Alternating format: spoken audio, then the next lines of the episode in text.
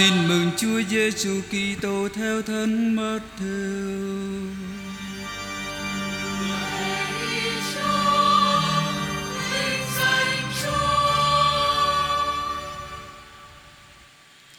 Khi ấy, Đức Giêsu nói với các môn đệ rằng: Nếu người anh em của anh chót phạm tội, thì anh hãy đi sửa lỗi nó, một mình anh với nó mà thôi.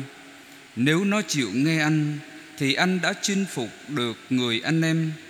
Còn nếu nó không chịu nghe, thì hãy đem theo một hay hai người nữa, để mọi công việc được giải quyết căn cứ vào lời hai hoặc ba nhân chứng. Nếu nó không nghe họ thì hãy đi thưa hội thánh.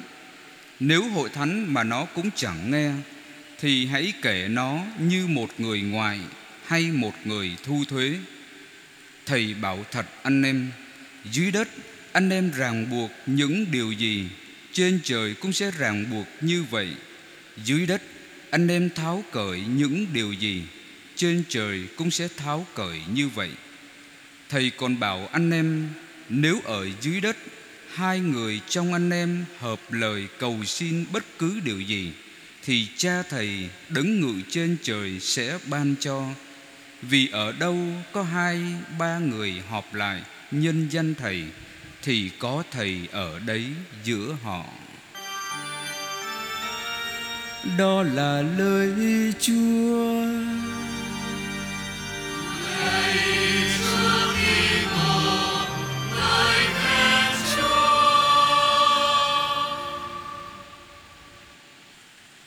Thưa anh chị em Tôi xin chia sẻ với anh chị em 4 điểm trong phần phụ lời Chúa của ngày Chủ nhật 23 thường niên năm A. Có thể nói bài giảng đó, bài chia sẻ hôm nay là ngắn nhất trong các bài giảng. Bài đồng một trích từ sách ngôn sứ Ezekiel chương 33 câu 7 cho đến câu 9. Thưa anh chị em, Bài đọc một hôm nay trích từ sách ngôn sứ Ezekiel chương 33 câu 7 cho đến câu 9 như tôi vừa nói đó. Trong tiếng Hebrew, Ezekiel có nghĩa là Thiên Chúa làm cho mạnh sức. Ezekiel là một tư tế hoạt động tại Jerusalem vào thế kỷ thứ sáu trước công nguyên nghĩa là trước Chúa Kitô giáng sinh.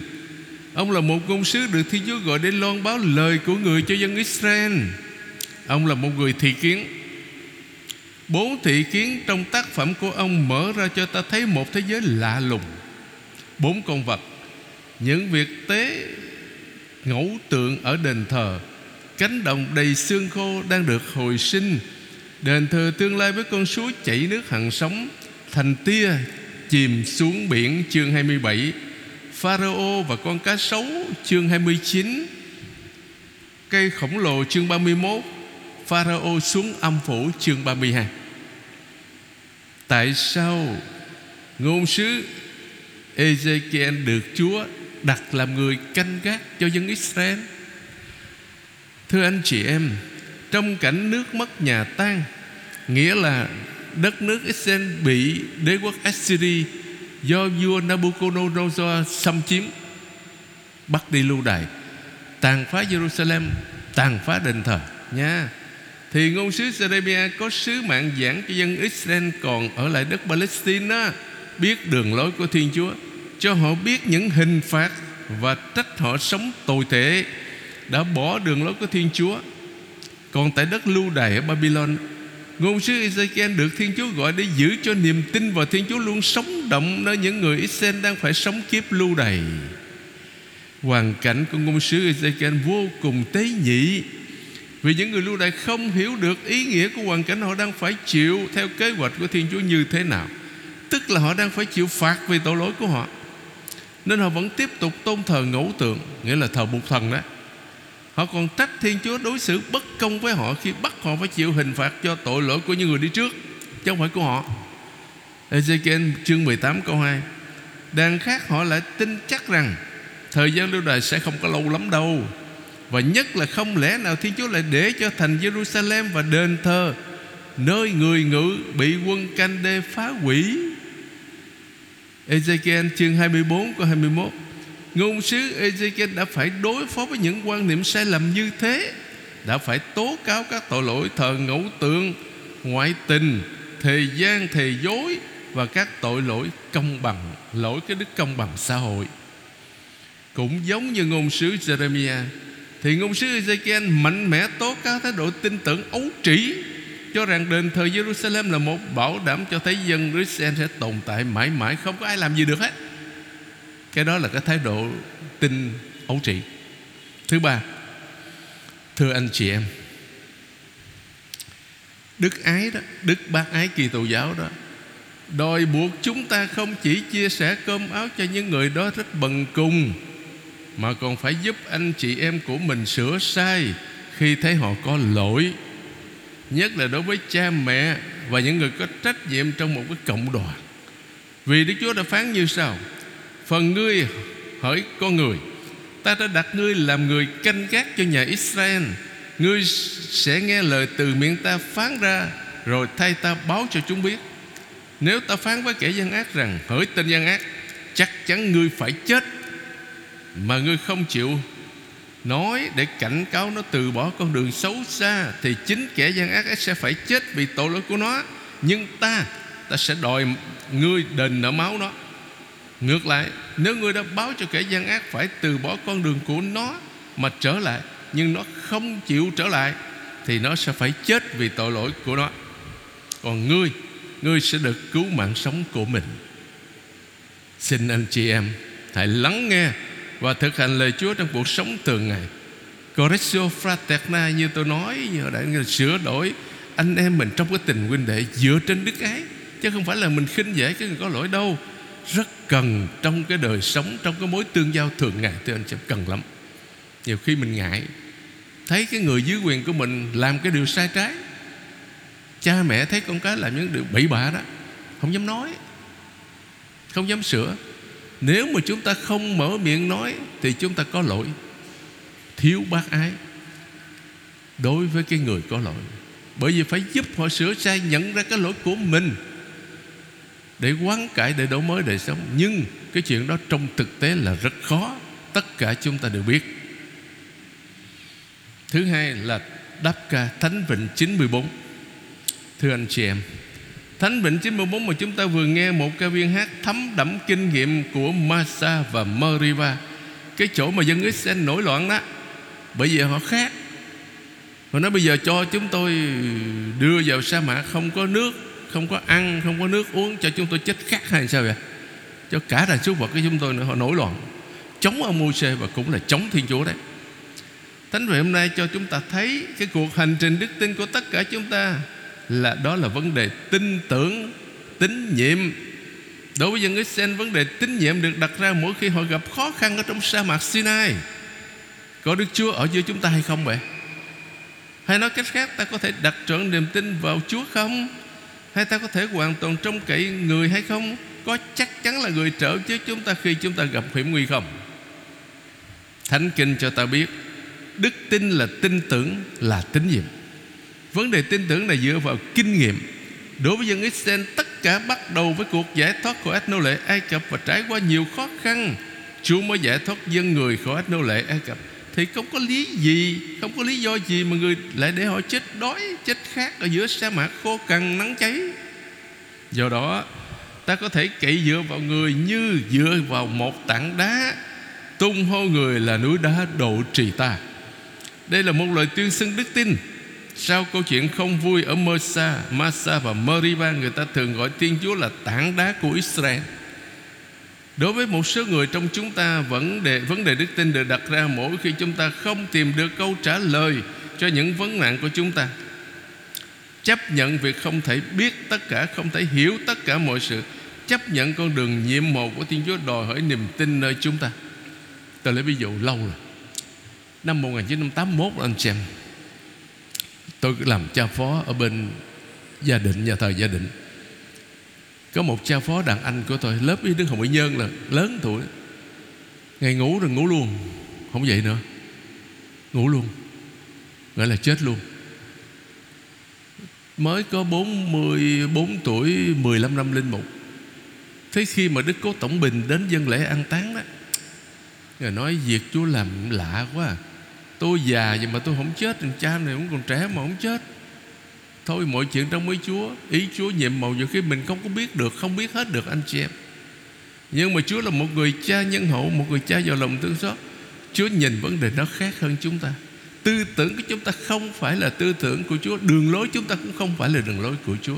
Điều quan trọng là chúng ta đặt trọn niềm tin Vào tình thương, Vào đường lối nhiệm màu của Thiên Chúa, Đó là vấn đề.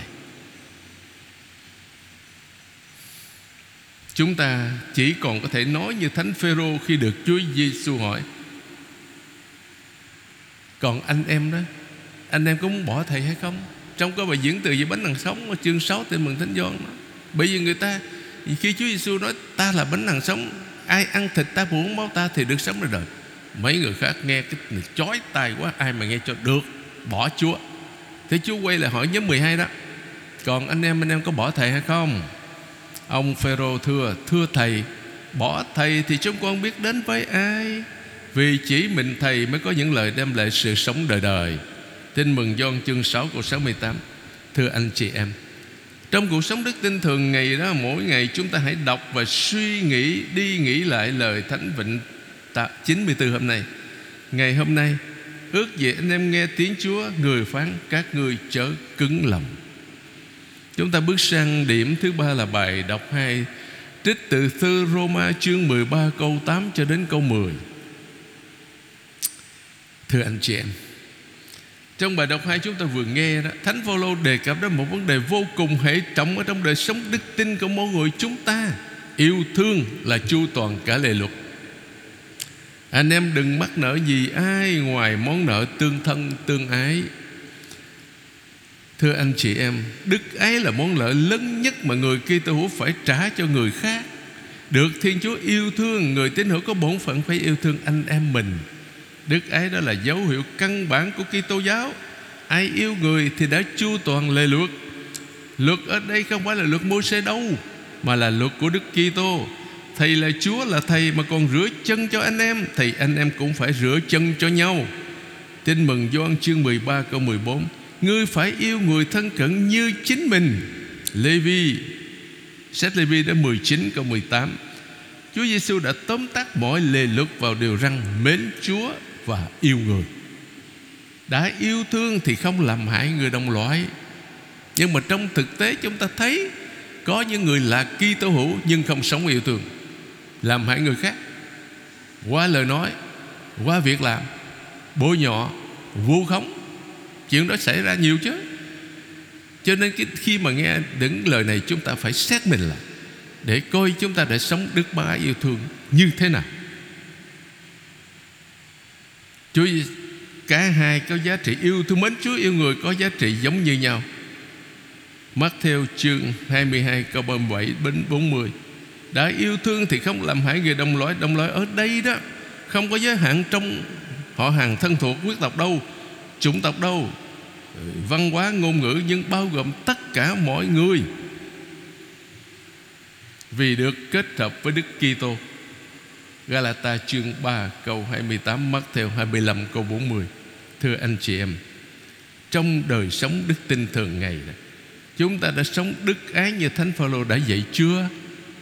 Mỗi người chúng ta xét mình trước mặt Chúa và cuối cùng anh chị em Bài tin mừng mắt theo chương 18 câu 15 đến 20 Sửa lỗi cho anh em khó lắm. Như tôi nói anh chị em ở đầu thánh lễ Tế nhị lắm. Có những người á Khi mình mở miệng mình nhắc nhở gì Mất luôn bạn luôn Họ né luôn, họ trốn luôn Thưa anh chị em Bài tin mừng chúng ta vừa nghe đề cập đến vấn đề sửa lỗi cho anh em. Một vấn đề rất phức tạp Và cũng rất là tế nhị. Việc sửa lỗi này đặt trên nền tảng là đức ái. Nhằm cứu vãn và xây dựng hơn là áp dụng kỷ luật. Vì thế Chúa muốn mọi phương thức phải được sử dụng Để đưa người làm lạc trở về Trước khi đưa vấn đề ra cộng đoàn. Cộng đoàn ở đây là hội thánh. Ngay cả khi phải dùng nhân chứng Có ba mặt một lời đó, Thì cũng không phải không phải là để tố cáo theo pháp lý đâu nhưng để những người này góp phần khuyên nhủ theo tình huynh đệ, hầu giúp người có tội đó, được cảm thông và can đảm trở về. Cuối cùng, khi phải đưa sự việc ra trước hội thánh, tức là cộng đoàn đấy, Thì phải hiểu là trước những người có trách nhiệm chính thức, Lẽ dĩ nhiên, Các vị này cũng phải dùng mọi biện pháp Theo tiêu chuẩn đức ái Để chinh phục người khác, Chinh phục đương sự đấy.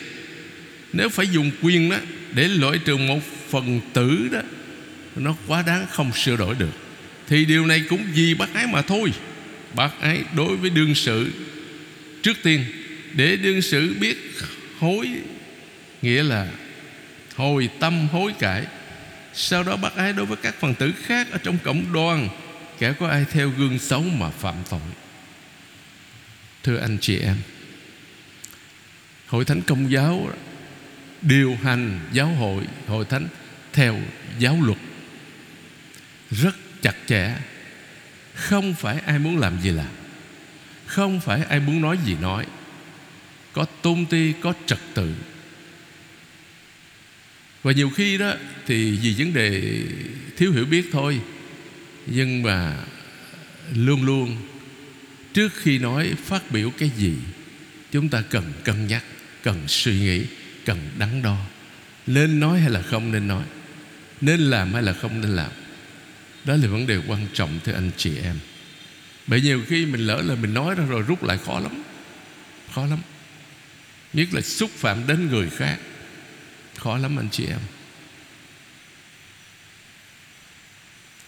Lạy Chúa là đấng vô cùng thánh thiện, Mang lấy thân phận tội lỗi con cháu Adam Chúng con rất dễ phạm tội mất lòng Chúa, Mà khó làm việc lành. Đó là kinh nghiệm mà Thánh Phaolô để lại. Xin Chúa cho chúng con biết khiêm tốn, Lắng nghe lời nhắc nhở Của những người có trách nhiệm Và sẵn sàng sửa sai Để cuộc sống đức tin của chúng Ngày càng đẹp lòng Chúa hơn.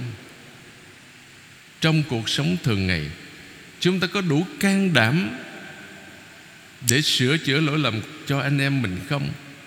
Vì đó là bổn phận đức ái đòi buộc mỗi người chúng ta.